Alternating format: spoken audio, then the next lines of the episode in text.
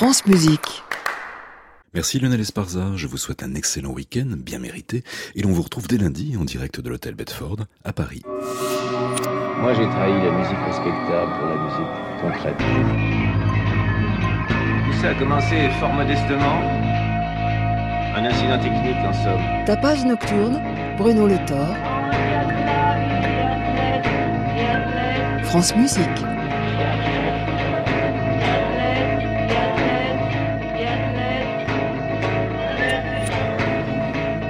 Deux invités dans ce tapage nocturne, la violoncelliste et compositrice Lola Malik, qui viendra nous parler de son premier opus discographique, baptisé Le meilleur lit, un disque qui s'esquisse comme un itinéraire singulier, brassant des esthétiques on ne peut plus plurielles.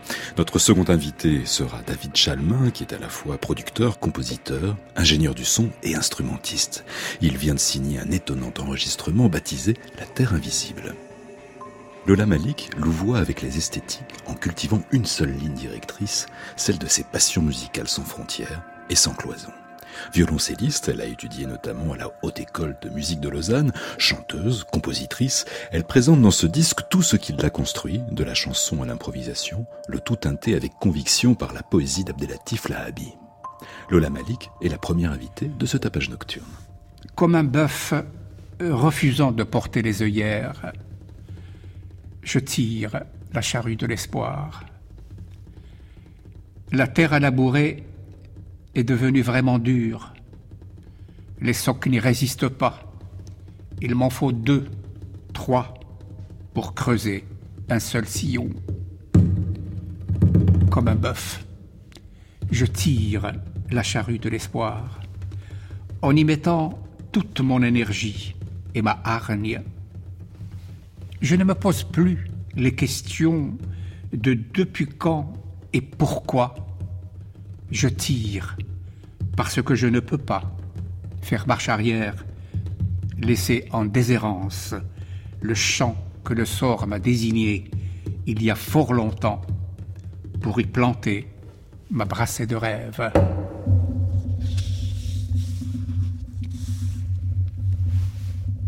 Comme un bœuf je tire la charrue de l'espoir. Maintenant, j'ai blanchi sous le harnais, j'ai mal aux épaules, au dos, aux genoux, et plus douloureux encore à l'âme.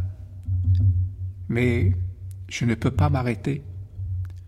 Nous autres bœufs, on n'a pas droit au congé, encore moins à la retraite.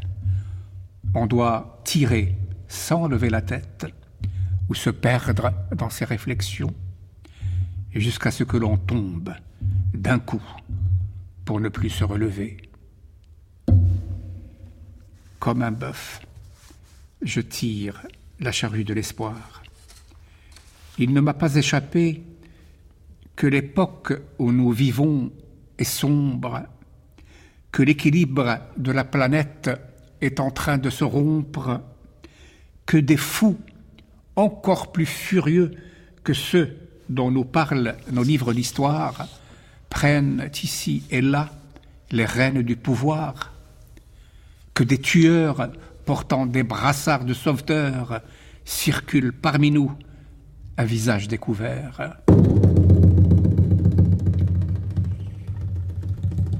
Comme un bœuf, je tire la charrue de l'espoir et je refuse toujours de porter des œillères.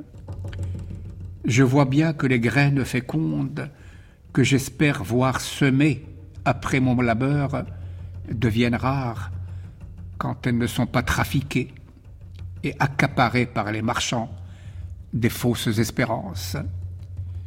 Mais comme tout bœuf qui se respecte, je suis buté et je continue à creuser sans me plaindre. Parfois, je sens à mon côté une présence, et sur mon échine, la caresse d'une main secourable. J'entends une voix habitée murmurer Courage, frère, encore un petit effort. Il faut bien finir la tâche. Et tout bœuf que je sois, j'en suis ému jusqu'aux larmes. Alors je tire et continuerai à tirer jusqu'à ce que la nuit, la grande, envahisse ma conscience.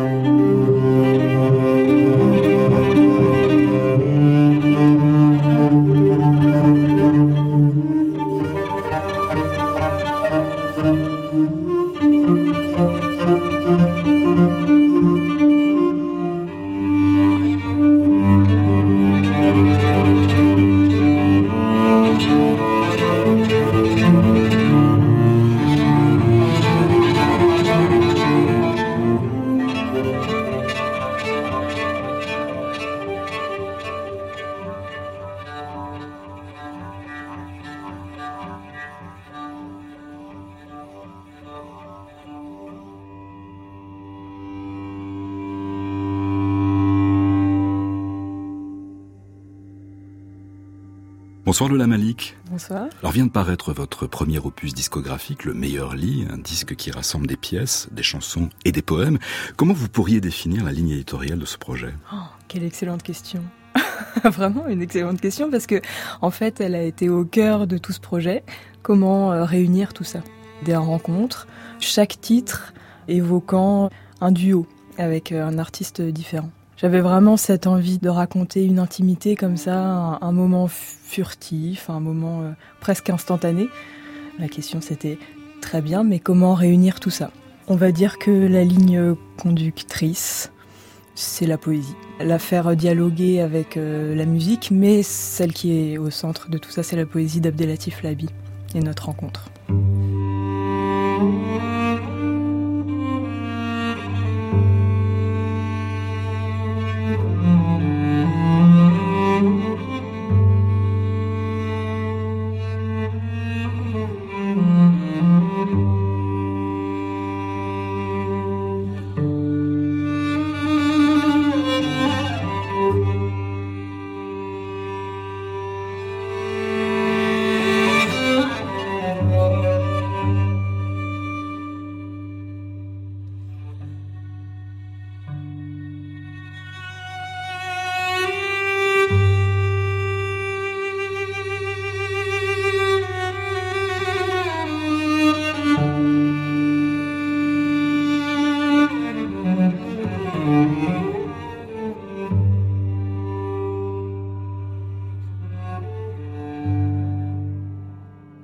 Ces esthétiques plurielles se nourrissent les unes des autres. Complètement. Et c'est pour ça que j'aime se faire dialoguer tout ça.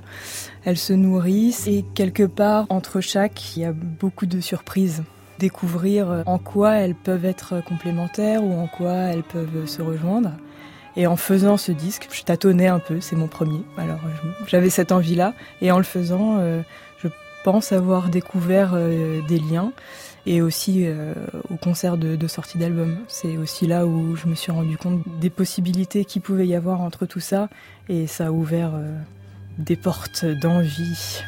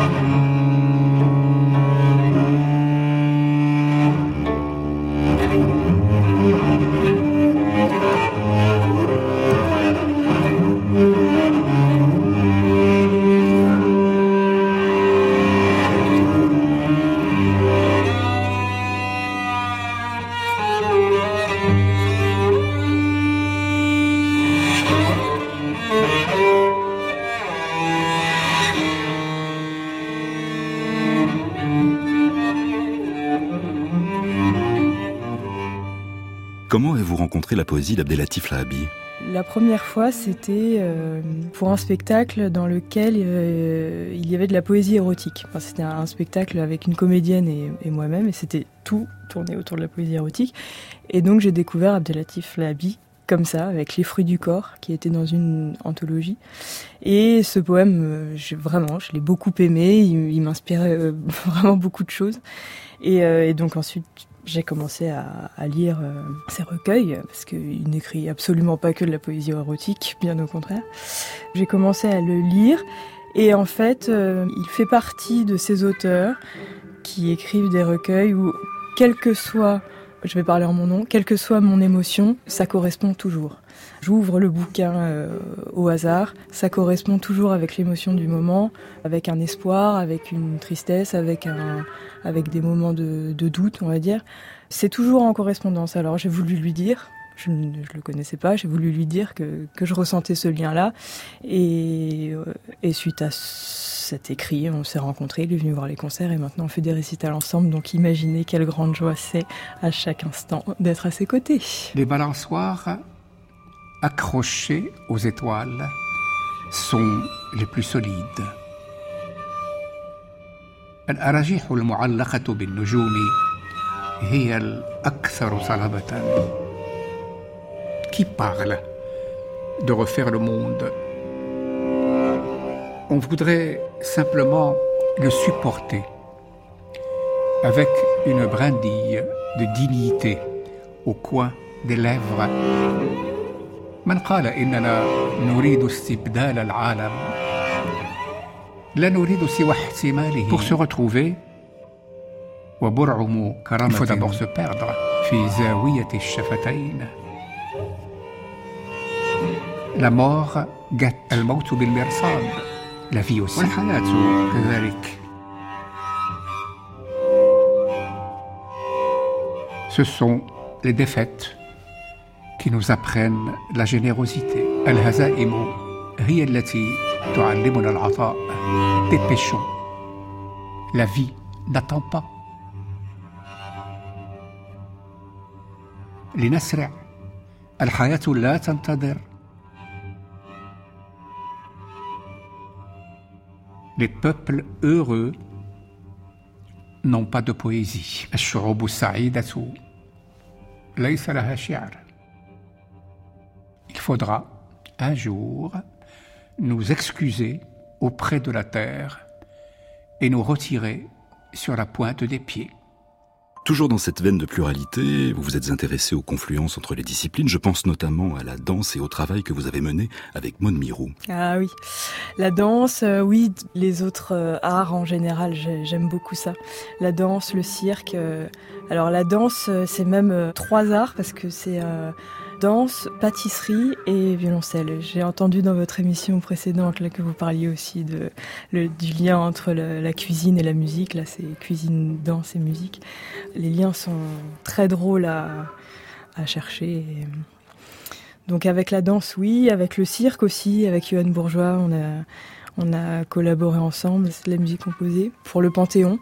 Il y avait euh, cinq scénographies à l'intérieur du Panthéon et donc c'était euh, un défi parce qu'il fallait que dans chaque alcôve et pour chaque scénographie, il y ait une musique différente et le, public tournait euh, entre chaque scénographie. Donc pareil, c'était un défi et, composer pour un contexte particulier et pour un art particulier, c'est ça que, c'est ça que j'aime faire.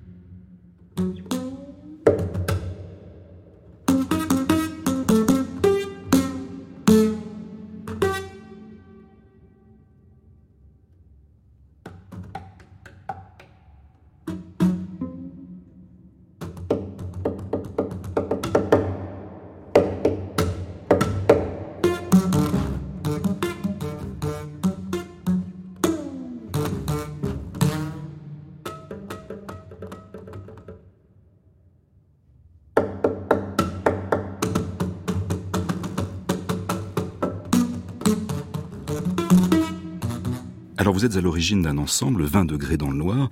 Quelle est la genèse de ce projet qui mélange solo, duo et ensemble parfois en rencontre avec l'électroacoustique? À la base, c'est un projet d'étudiants. On était donc euh, sept euh, étudiants au pôle sub 93 et on s'est réunis, on s'est dit la musique contemporaine, c'est notre dada on va jouer ensemble. C'était très collectif, on avait envie de, de plein de choses, et puis euh, au fur et à mesure, ben, chacun est un peu parti euh, travailler ailleurs, à l'étranger.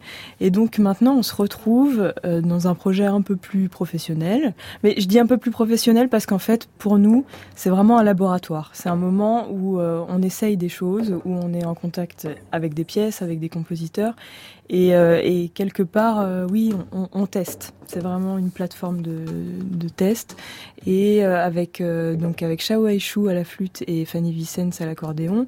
Maintenant, on est vraiment en trio, donc accordéon, flûte, violoncelle. Et on a fait euh, des concerts sous plein de formes différentes, effectivement, avec électronique, avec la compagnie Alcom. On a fait un concert monographique autour de Bernard Lang qui a été un, grand concert pour nous parce que sa musique, est, pour nous, elle est extraordinaire. Et il y avait un solo d'accordéon, un solo de flûte, un solo de violoncelle et ensuite un trio. Donc ça collait parfaitement. Et là, la prochaine fois que nous jouons, c'est le 17 juin dans un lieu complètement atypique. C'est un, petit théâtre de marionnettes, El Clandestino dans le 20e, Paris. On va jouer chacune une création solo et une création en trio.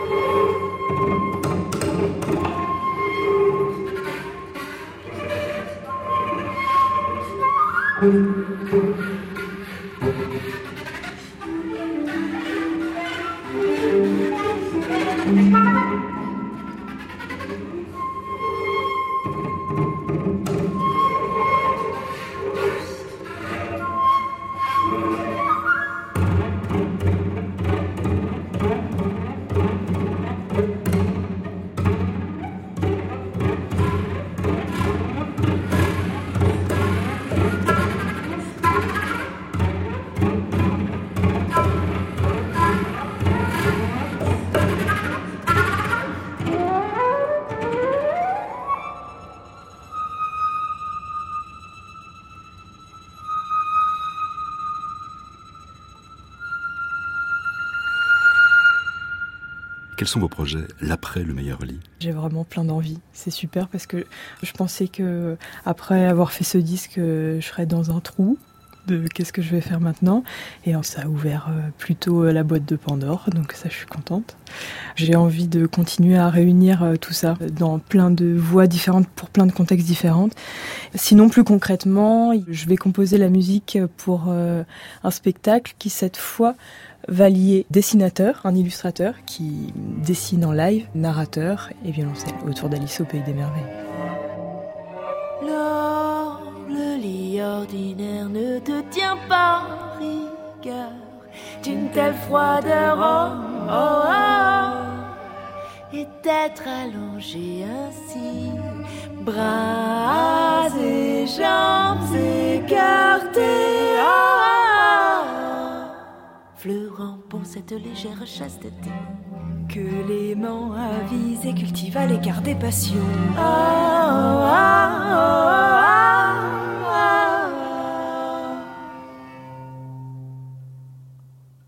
Le plaisir est là.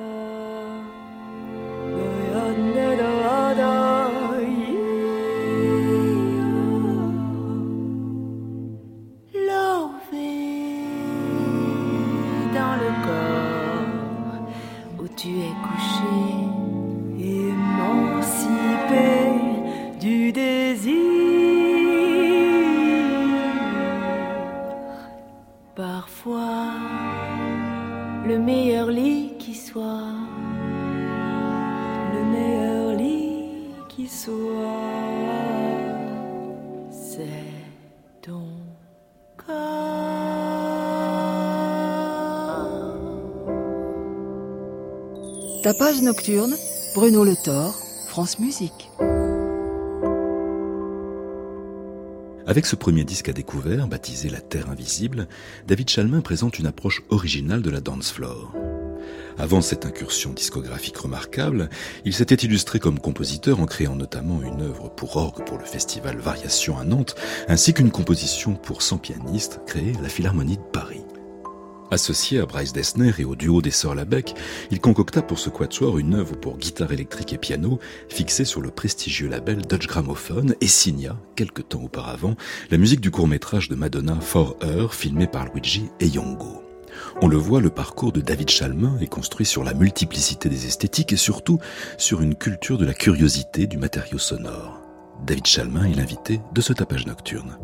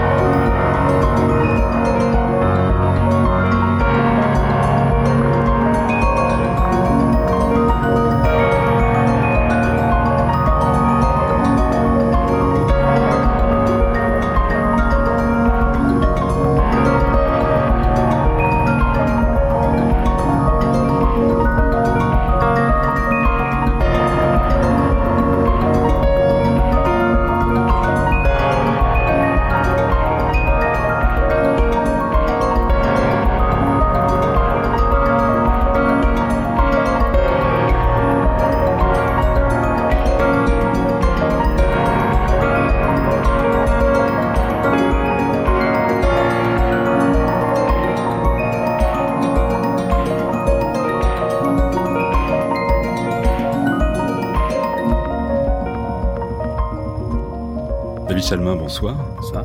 Alors votre itinéraire est plutôt singulier car on ne vous trouve jamais à l'endroit où on peut vous attendre. Alors, on vous sait ingénieur du son, mais on vous retrouve compositeur, on vous pense plongé dans la musique électronique et on vous retrouve aux côtés des Sœurs Labec ou du groupe The Nationals.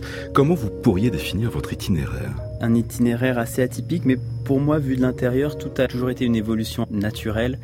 Et j'ai toujours eu ce goût de toucher à tout, l'aspect technique de la musique, de l'enregistrement la composition, le fait d'être instrumentiste moi-même. Et j'avais pas envie de choisir en fait dès le début. Euh, je me plaisais à vraiment euh, être un petit peu partout. Et ça semblait un peu dispersé, je pense, et peut-être ça semble toujours de, l'extérieur quelque chose d'un peu, une forme de, dispersion. Pas autant que ça. bah, merci. Et je pense que ces dernières années, ça commence à justement à devenir un petit peu cohérent. Moi, j'ai l'impression de faire toujours le même travail, le même métier. Je fais de la musique quand on on fait travailler ses, oreilles pour pour apprendre à écouter le son, les, les, fréquences. On développe un goût aussi pour un certain son, pour une forme de musique. Donc on a envie, moi ça m'a donné envie d'explorer la musique électronique par exemple, euh, les, synthétiseurs ou les, ou les effets même sur les instruments acoustiques, ou euh, ça donne envie de faire du, field recording, d'aller écouter la, la, nature, de l'enregistrer, de voir comment on peut retraiter ça. En fait tout devient matériau euh, sonore. Et comme j'ai jamais eu envie de m'arrêter d'être musicien, de vous êtes guitariste. Je suis guitariste, mhm. voilà, à, la base. Maintenant, je fais aussi de la musique électronique et je, chante. Et donc, j'ai cherché un moyen de, faire cohabiter euh, tout ça, et ça, et ça se passe pas trop mal.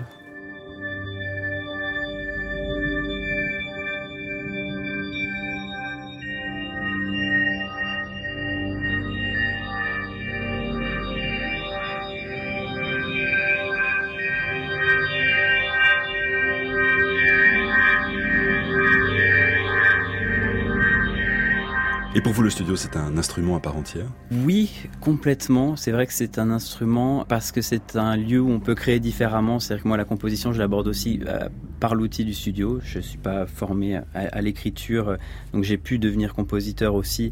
Bon, je sais écrire une partition, mais c'est pas l'outil principal que j'utilise. C'est plus effectivement l'enregistrement, comment euh, euh, écouter, essayer des choses, euh, bricoler, bidouiller, assembler.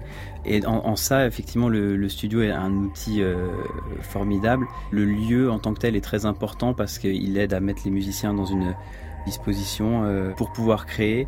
Et mon rôle là-dedans, quand je suis ingénieur du son ou producteur, c'est de, créer cette atmosphère propice à, la création. Donc là, c'est peut-être moins un instrument, plutôt un outil, mais en tout cas, euh, j'accorde beaucoup d'attention à, à, cet outil, essayer de fournir quelque chose qui soit, qui soit fort pour les musiciens quand ils, quand ils viennent chez moi.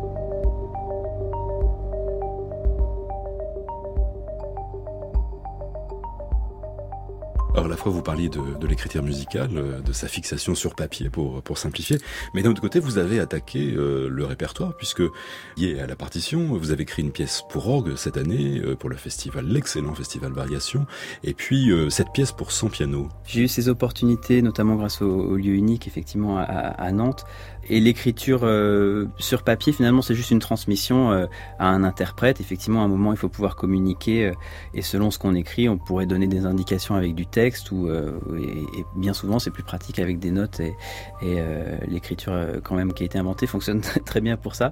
Et j'adore ça, en fait. D'écrire pour orgue, pour moi, ça a été un, quelque chose d'assez exceptionnel parce que je, j'ai grandi dans, dans, avec l'orgue. Mon, mon père est, est facteur d'orgue et organiste. Et donc, j'ai vraiment ce, background de musique baroque euh, qui m'a accompagné. Et même si c'est le rock qui m'a vu grandir, on va dire, là, j'ai pu revenir à, à, cet instrument. Je comprends seulement maintenant la fascination qu'a mon père pour l'orgue. Pour moi, c'était un peu aller accorder un orgue le dimanche matin, c'était un petit peu fatigant. Mais maintenant, je comprends. C'est en fait, c'est l'ultime instrument. C'est immense, c'est d'une puissance incroyable. C'est, euh, on peut faire des sons. Euh, c'est le, synthé ultime aussi en même temps.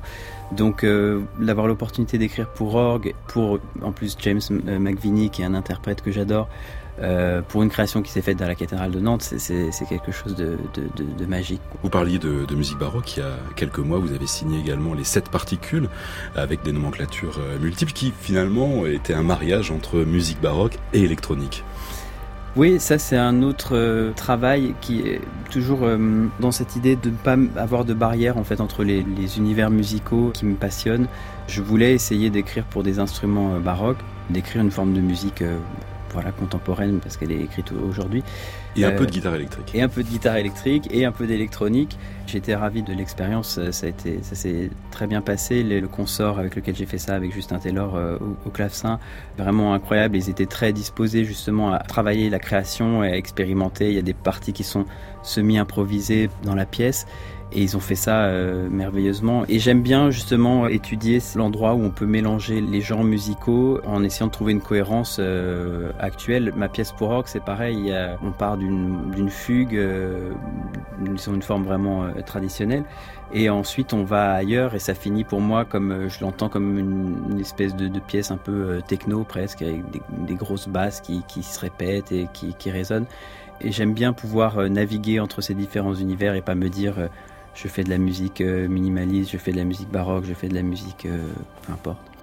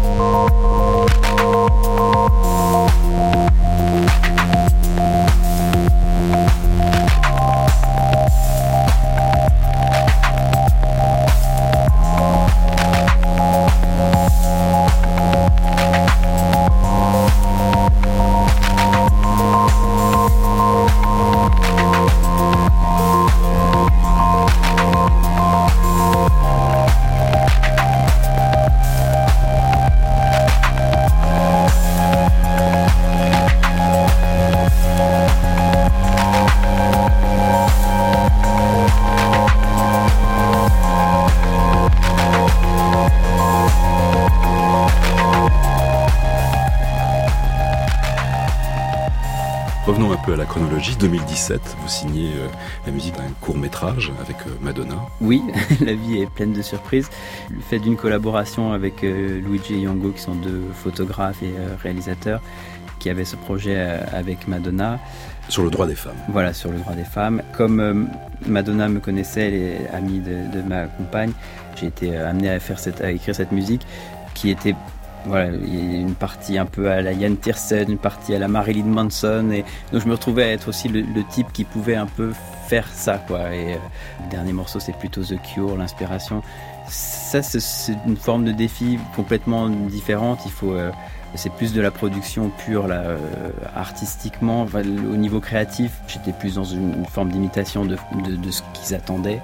Mais par contre, le défi de production, d'être capable de, fournir ce, ce type de musique au niveau tendait, voilà, c'était un, challenge intéressant. Et aussi ce projet Moondog. Alors Moondog, c'est un compositeur qui revient aujourd'hui, et c'est le moins qu'on puisse dire, devant la scène après avoir disparu pendant de longues décennies. Euh, vous vous souvenez de la première rencontre avec la musique de Moondog? Assez tardivement pour moi parce que j'ai beaucoup d'amis qui sont des fans de Moondog depuis toujours. Moi j'ai découvert en 2014 au moment d'un premier projet minimaliste qu'on avait fait à, Londres à, King's Place. C'est Igor Toroni Laliche qui avait organisé ce festival qui nous en a parlé. Et ensuite, j'ai commencé à explorer cette musique, à, à, trouver beaucoup de ponts justement avec ce qui me plaisait, c'est-à-dire ce dont on parlait à l'instant, un, compositeur qui pouvait écrire pour orgue des formes très classiques, néo-baroques, et en même temps utiliser des rythmes traditionnels euh, amérindiens, euh, des rythmes impairs. Donc j'ai trouvé beaucoup de matière qui me plaisait. On vous voit d'ailleurs jouer des percussions à un moment donné sur YouTube. Oui, ça, peut m'arriver.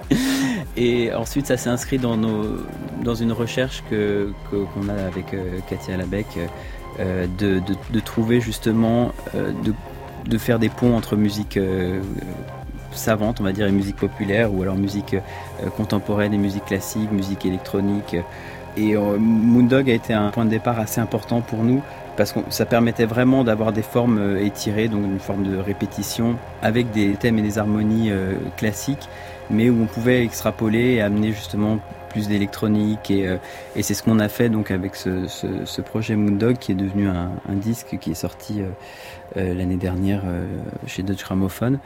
On présente la musique de Moondog en s'autorisant de l'amener un petit peu ailleurs, de l'extrapoler. Et ça sert de point de rencontre entre voilà une interprète classique à savoir Katia Labec au piano, et un, groupe plutôt rock, euh, progressif, expérimental, ce qu'on veut, qui s'appelle Triple Sun, constitué de Massimo Pupillo, Raphaël Séguinier et moi.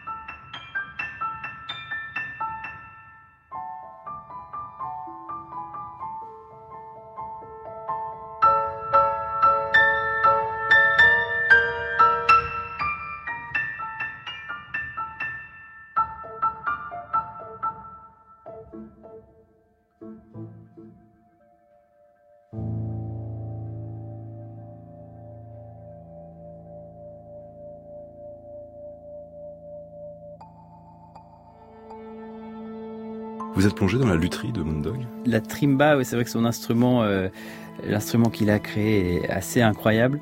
Et euh, j'ai eu l'occasion d'en jouer, euh, enfin de l'essayer avec un ami qui s'appelle Andrea Belfi, qui, qui, joue beaucoup de Moondog et qui a fabriqué sa propre trimba.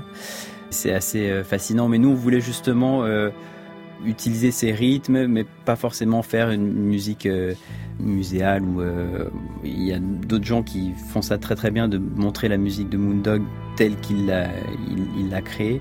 Nous, on voulait justement s'éloigner un peu des outils standards. Il y a toujours des maracas et des, et des pots sur lesquels on frappe, mais on voulait ne portez pas de casque. Et je ne pense pas. on, a, on a hésité d'avoir les casques à cordes, mais on, on a décidé de ne pas le faire.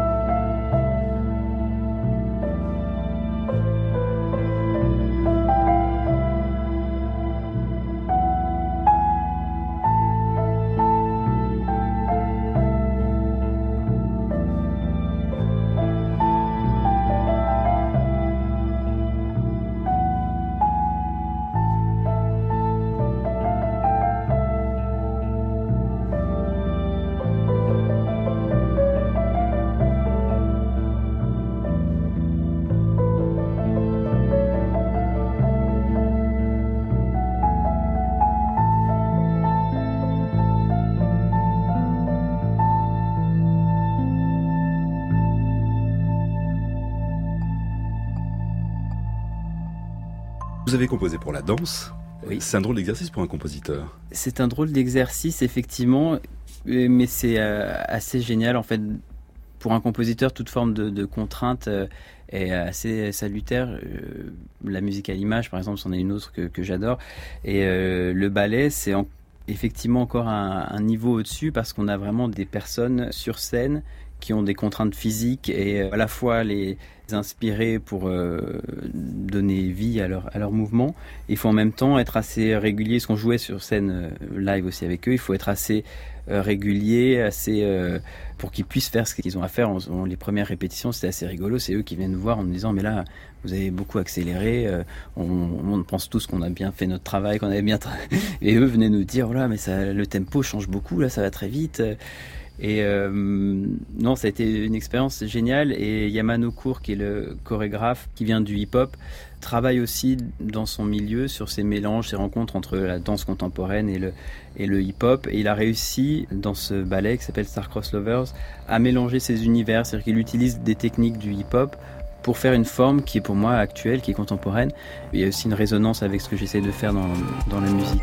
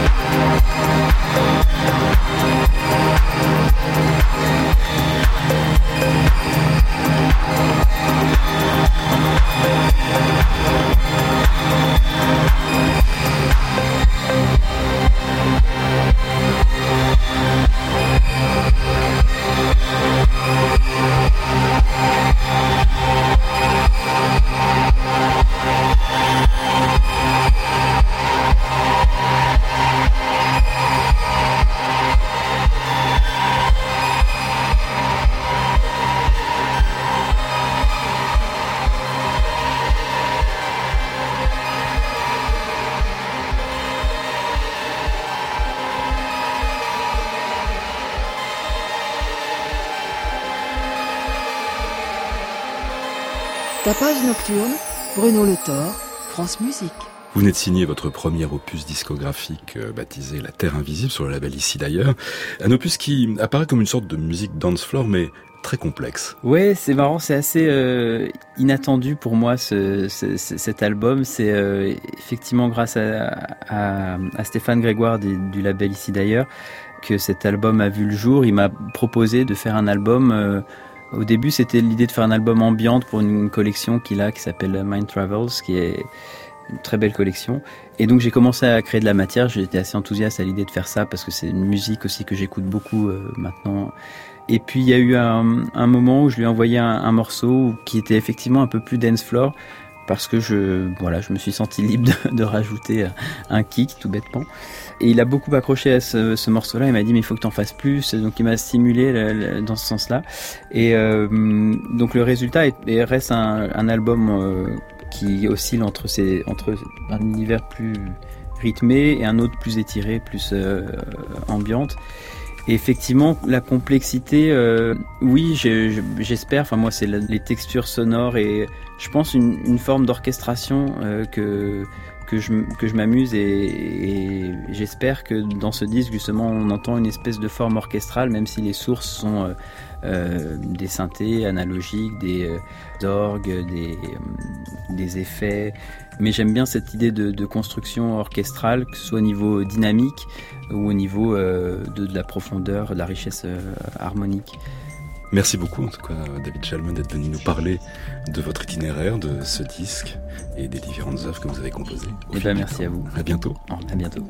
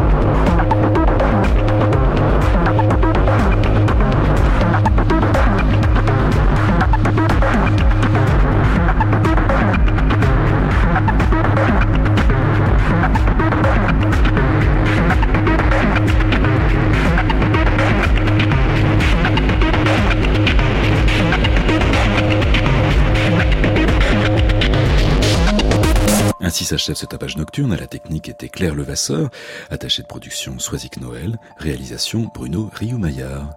Il est temps maintenant de rejoindre Anne Montaron et son émission Création mondiale, émission qui nous ouvre les perspectives du demain sonore. À réécouter sur francemusique.fr.